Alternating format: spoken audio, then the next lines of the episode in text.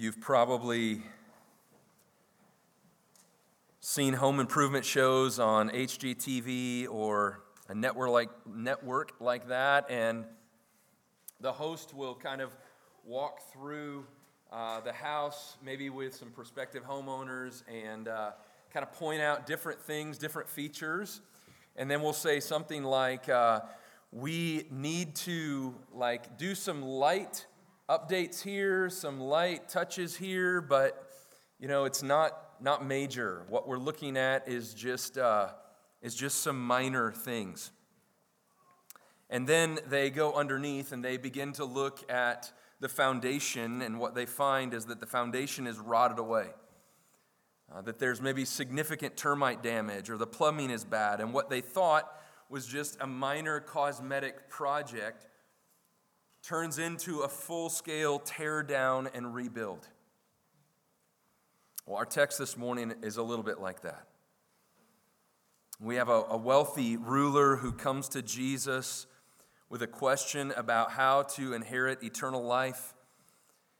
And the impression we get is of a man who is doing so many of the right things.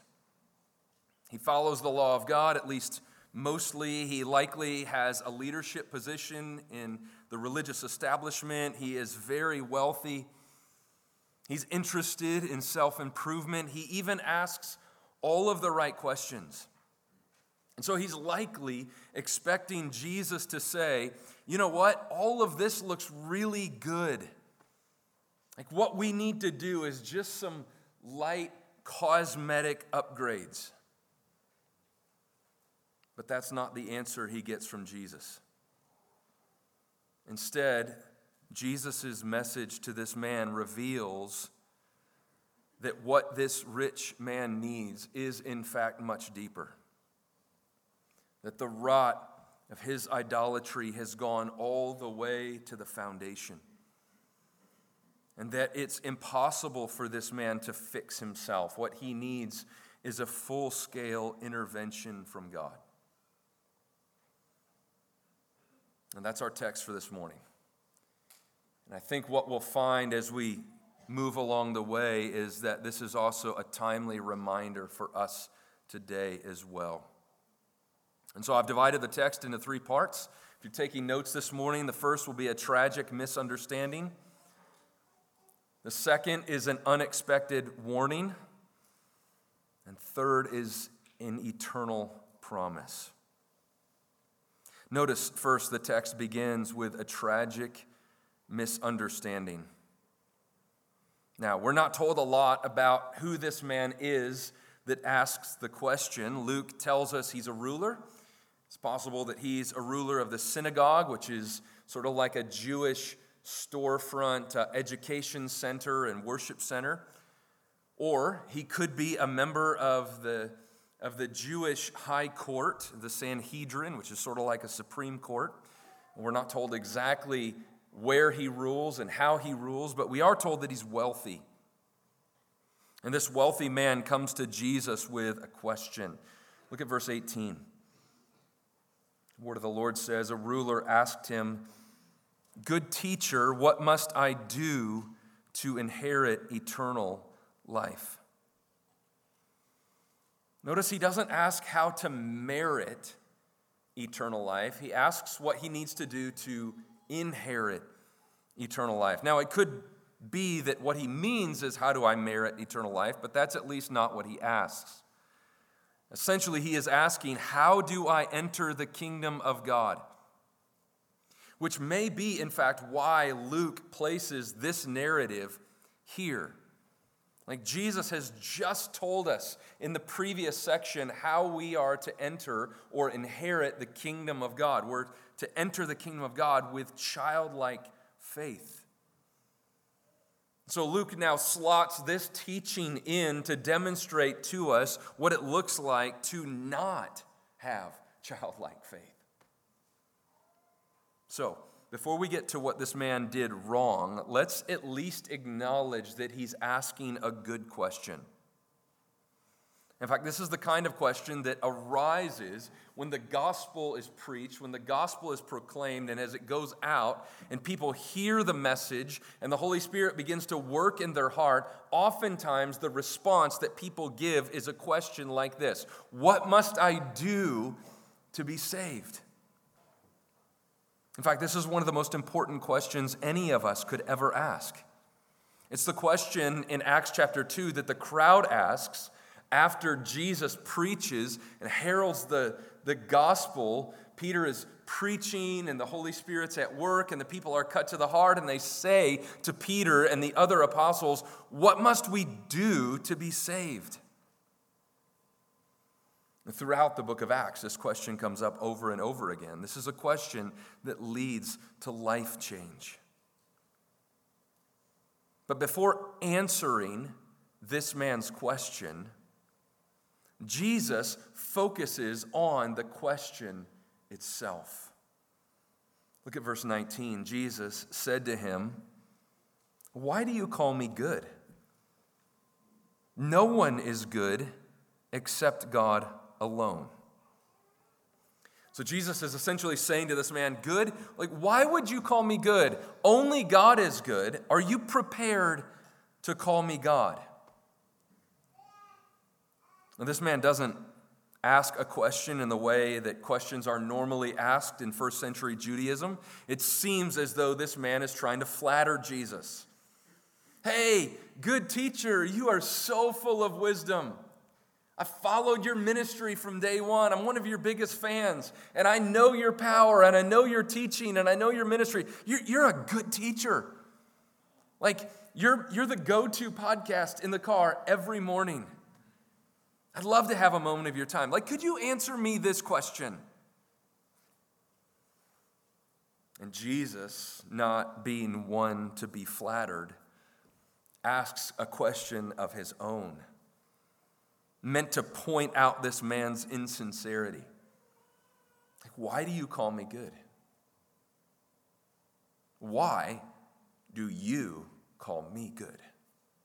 No one is good except God alone.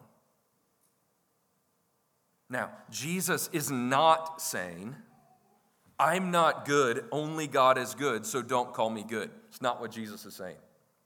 What Jesus is saying is something like this you call me good, but only God is good. So are you really calling me God?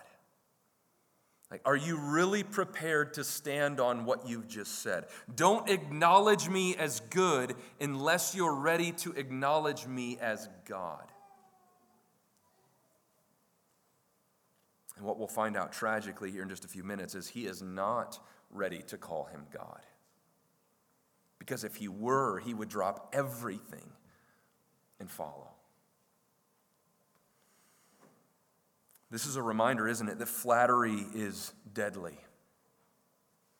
That God is not fooled by our insincerity. Now, this doesn't mean that if we don't feel like worshiping or don't feel like reading scripture or don't feel like praying, that we shouldn't do it. But it does mean that we shouldn't play games with God. We can and we should be honest with Him. Even if we don't feel it, we should come before God. God, I don't feel like praying right now. You know that. I know that. I'm not fooling you. But I know that you've called me to pray. And I know that the way through this to a desire to pray is by praying. And so I'm coming to you now and I'm praying. And God, right now, I don't feel like opening up your word and reading. There's 10 million things I feel like I'd rather be doing. But I know that the way to communion with you and fellowship and relationship with you and growth in you, and I know that, that, what, that the way to a desire to be in your word is not apart from your word, but actually through your word. And so I'm coming to you now. But I'm coming to you honestly. Lord, I believe. Help with my unbelief. That's an honest prayer. Help me to learn to trust you even in the dark. Help me to remember your promises and rest on your character, even if I don't feel like it. Friends, that's honesty, that's sincerity. And that's what this man lacks. Now, it's as though Jesus kind of leaves that thought to kind of marinate around in this man's mind, and he moves to answer the, the specific question that this man asks in verse 20. You know the commandments do not commit adultery, do not murder, do not steal, do not bear false witness, honor your father and mother. And he said, All these I have kept from my youth. So the question is asked, What must I do to inherit eternal life? And we might be surprised that Jesus does not say, Repent and trust in me. But in fact, Jesus instead says, What about the Ten Commandments? Now, that's surprising to us, maybe at first, but it's not surprising when we understand the purpose of the Ten Commandments. So, the purpose of the Old Testament law was to reveal God's holy standard, to reveal God's holiness, to reveal what He, what he asks of us, and in so doing, to demonstrate that all of us are on our own incapable of honoring the Lord. That on our own we are incapable of fulfilling the law. That what we ultimately need is someone else to fulfill the law in our place as our substitute. And so Jesus points to the law. You know the law. Like, how you doing with that? And this man responds, right? And we're kind of cringing as he's responding, right? Even as we're reading these words, because he responds like, Great! I've kept all of that since I was a kid. Which only highlights his superficial understanding of the law, doesn't it? Commentator David Garland writes, and, and, this helps, I think, tie in what we've even seen already in the book of Acts. If the ruler has indeed kept all these commandments from his youth, parentheses, he hasn't, but he is like the 99 who need no repentance that we looked at in chapter 15. Or the older brother, remember in the prodigal son, who served his father so many years and claimed to have never transgressed one of his commandments. Or the Pharisee who professes that he never committed adultery or other sins. And he joins the list of those who have convinced themselves that they are upright. He does not even ask if he lacks anything. In Luke, his triumphant assertion assumes that he can know where he stands with God according to his measurable achievements on the obedience scale that he should pass with flying colors. So Jesus responds to him. Like, really? One thing you still lack.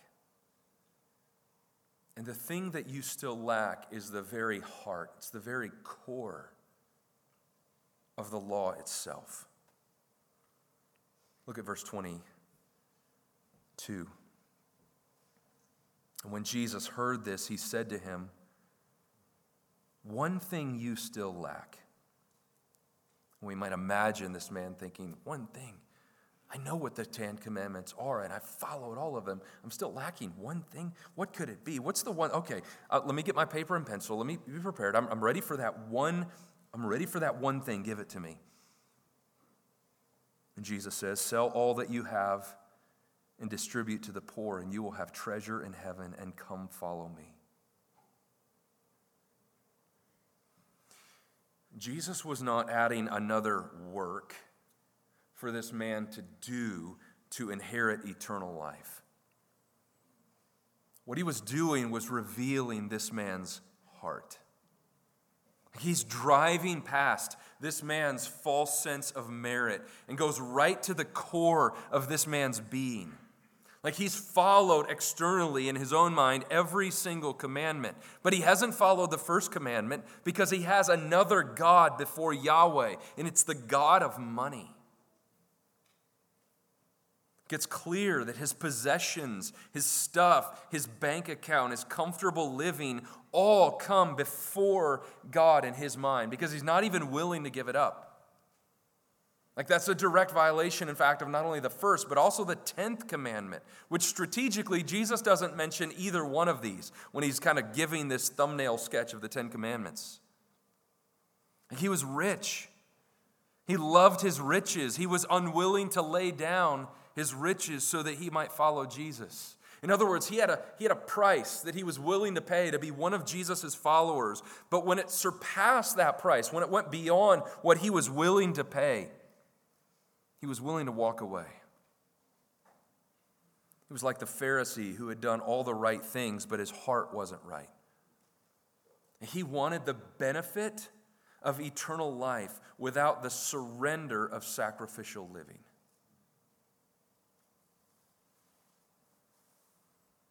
He'd replaced his direct trust in God and its rewards with earthly riches. It's what we see Jesus essentially asking is okay, you're, you're wealthy, but are you willing to set all of that aside to come and follow me? Now, it's important for us to understand this morning that it's not in the act of giving away our possessions that we somehow merit eternal life. If that were true, then we would preach not a prosperity gospel, but a poverty gospel, right? Blessed are those who don't have much, for they will inherit eternal life. And we know that that's not the gospel. We enter the kingdom of heaven with childlike faith, like we saw last week. But like the disciples of Jesus Christ, when he called them to follow, they were willing to leave behind anything that Jesus asked of them. Like they weren't trying to hold on with the Lord Jesus Christ with one hand and hold on to the things of this world with the other. Like they rightly saw with new eyes that the highest value in the world was following the Lord Jesus Christ. And so everything else kind of paled in comparison to that. And sadly, this man does not understand what the kingdom of God is like. He does not understand the, the infinite worth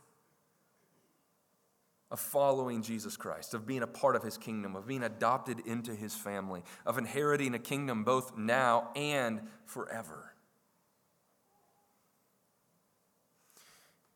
And it's ironic a bit. In fact, I think it's calculated that Luke would put this teaching here and then shortly after would follow on with the teaching of Zacchaeus, who was also a rich man and whose faith reordered his loves. He was a man who didn't give away everything he had, but we see how his faith in Jesus Christ reordered his priorities, reordered his affections. And I think we're, we're meant to see the contrast between Zacchaeus, who we'll talk about in a couple of weeks, and this rich ruler here. Verse 23 gives us his tragic response. But when he, this rich ruler, heard these things, he became very sad, for he was extremely rich. And I think we see evidence here that this man's failure to hold his wealth with an open hand before the Lord as evidence that he really does not view this man standing in front of him as the Son of God as he should. Like he may have said that he's good. He may have even said, and I know that only God alone is good. But where the rubber meets the road of life and faith, it's clear that he does not believe that this man is God because he's willing to have another God before him. Like to receive, as one author wrote, to receive the treasure he wants, the ruler must give up the treasure he has. And he walks away sad. And it's good, friends, for us to be reminded that being sad about our idols will not give us eternal life. Like, sadness does not necessarily lead to repentance. We can feel conviction. We can feel bad. We can feel badly for our sin. We can feel sad. But that doesn't necessarily lead us to repentance. Only trusting in Jesus Christ as the Son of God and the supreme treasure of the universe leads to eternal life.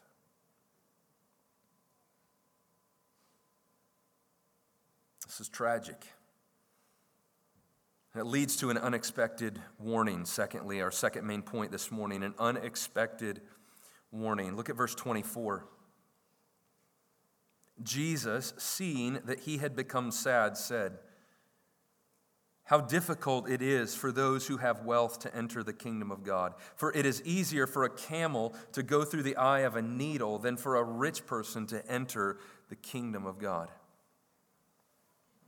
This is an unexpected warning, and it's unexpected because civilization has pretty much consistently thought of wealth as the cure all for just about everything.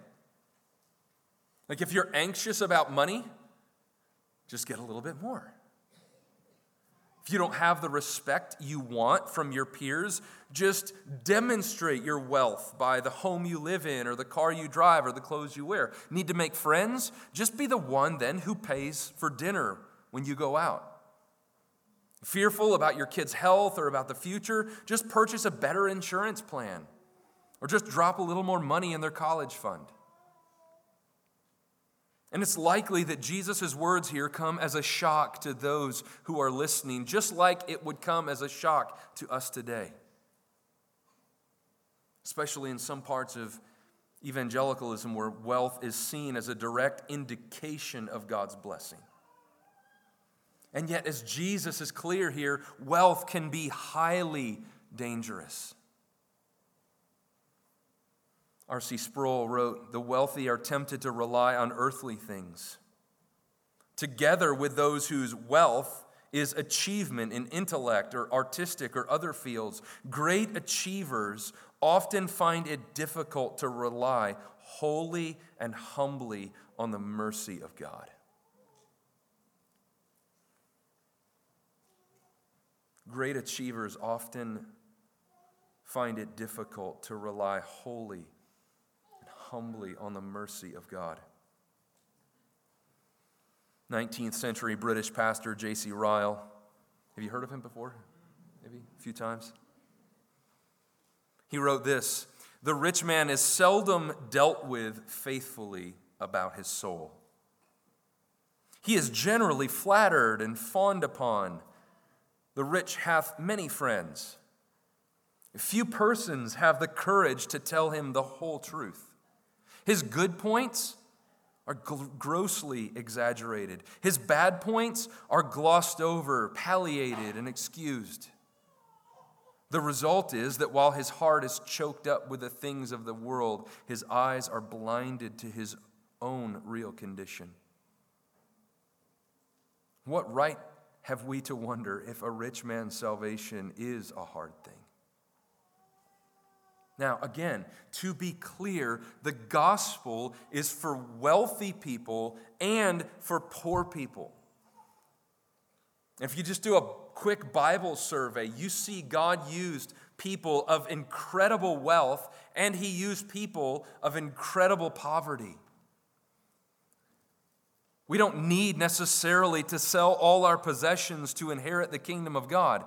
Jesus here is addressing barriers to entering the kingdom of God, and riches can be a barrier because of the subtle allure of self sufficiency that comes with financial stability and with wealth.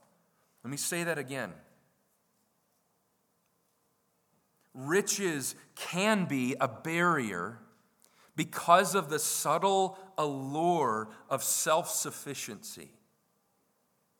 The subtle allure of self sufficiency that comes with financial stability and with wealth. Like, wealth can cause us to trust in other things than in the Lord.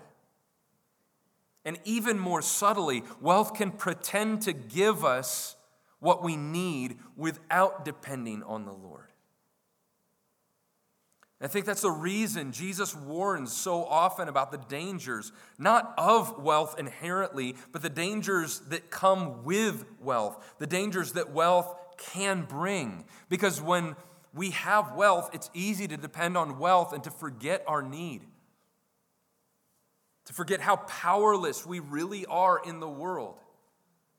Think of all the terrible things that came out of the COVID 19 pandemic. One of the good things was it was a it was a clear reminder that even those of us who live in a highly technological, highly sophisticated, highly medically advanced culture like we do here, and not in some third world country, can still experience the uncertainty of life and death that seems to come out of the blue.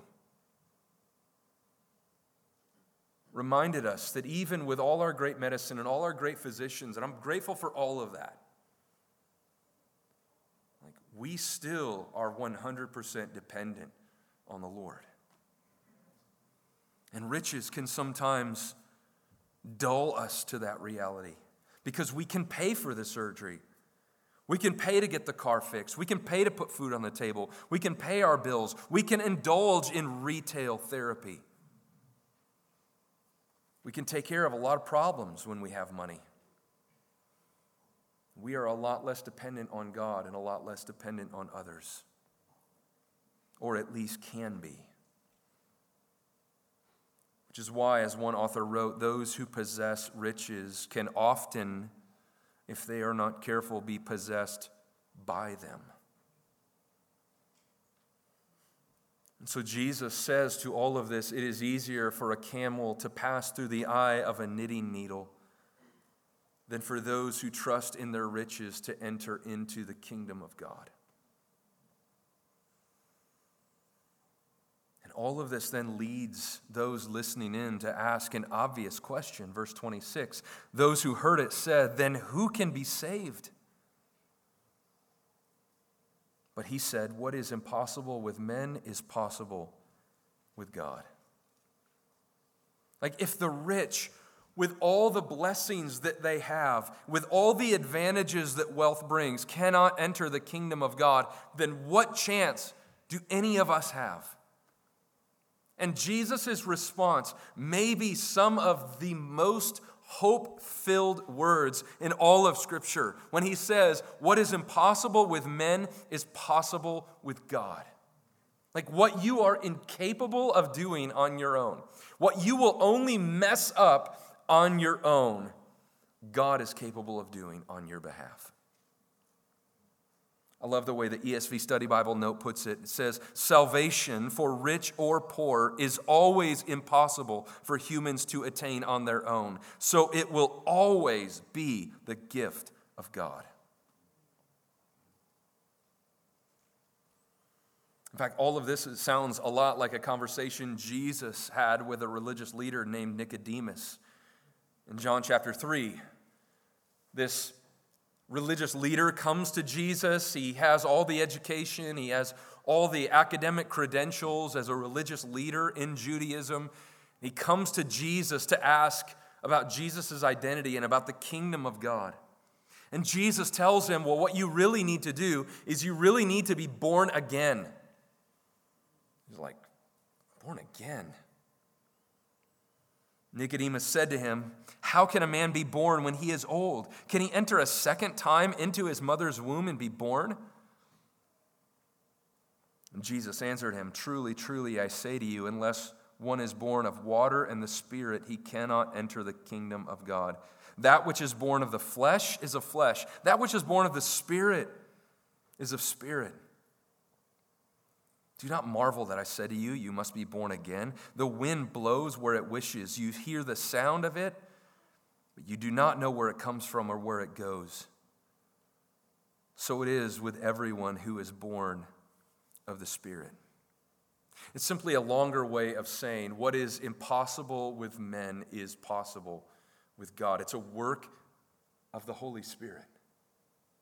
It's a work that God accomplishes. How are people reborn? By the powerful working of the Spirit. And how does the Holy Spirit do his work? It's a mystery. It's impossible for us to save ourselves, but it is possible for God who saves the ungodly, who saves those who, with childlike faith, recognize our need and our dependence and come before him humbly, asking for his saving grace.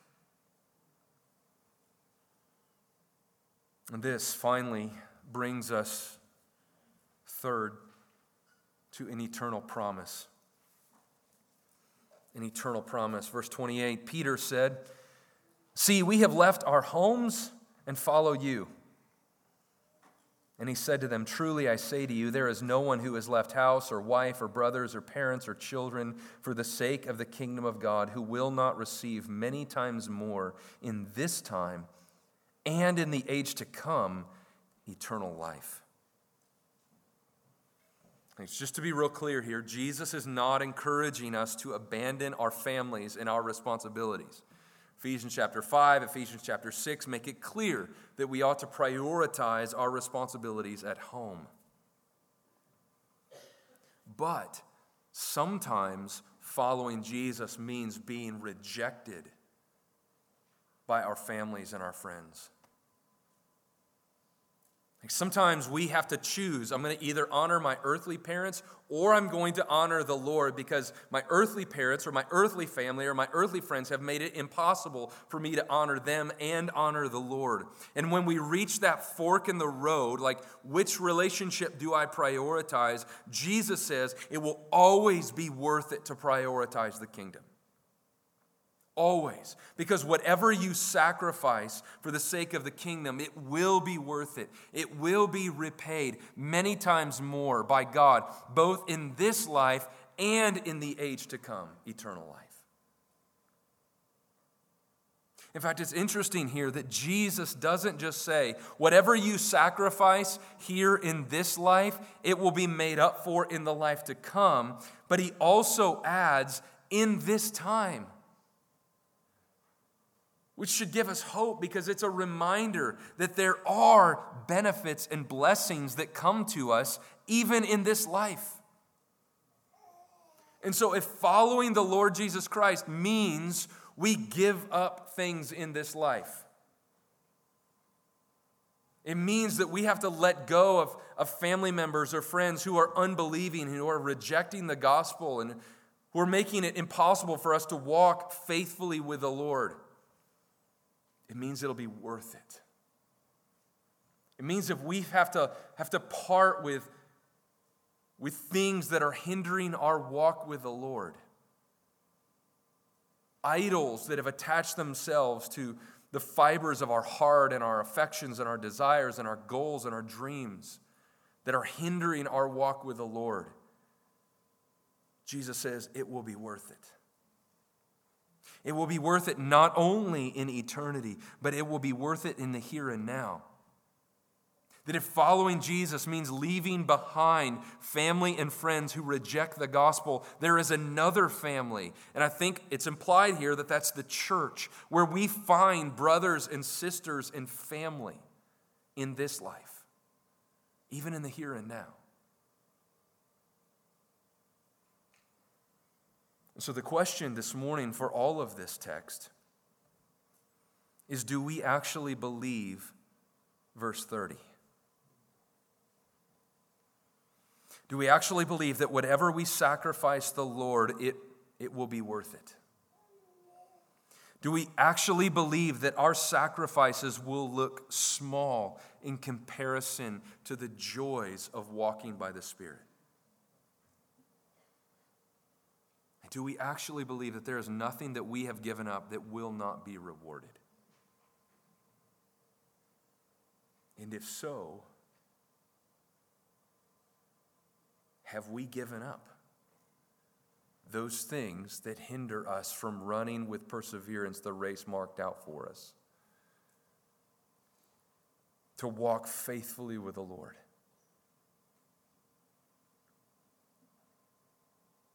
To set aside the idols that creep in and, and consume our thoughts and crowd out our desire for the Lord Jesus Christ? Do we trust Jesus? Do we trust verse 30 enough that we say, I'm willing to part ways with those things? That if Jesus were here in the flesh this morning, you were to sit down and have coffee with him after service, and he said, One thing you still lack there's that relationship that is hindering you from walking with me that's leading you to sin. There's that, that hobby that has so consumed your life that you are unwilling to let it go, that it's crowding out your thoughts and your desires and your attentiveness to me and my word and prayer and the gathering with my people. There's that, that dream of the corner office or the dream vacation or the dream position that's so consumed you, that's become an idol. It's primary in your heart and your affections and your desires. Would you this morning be able to say, let goods and kindred go, right? This mortal life also, the body they may kill, God's truth abides still. He is worth it. Or would you walk away sad? That's the question.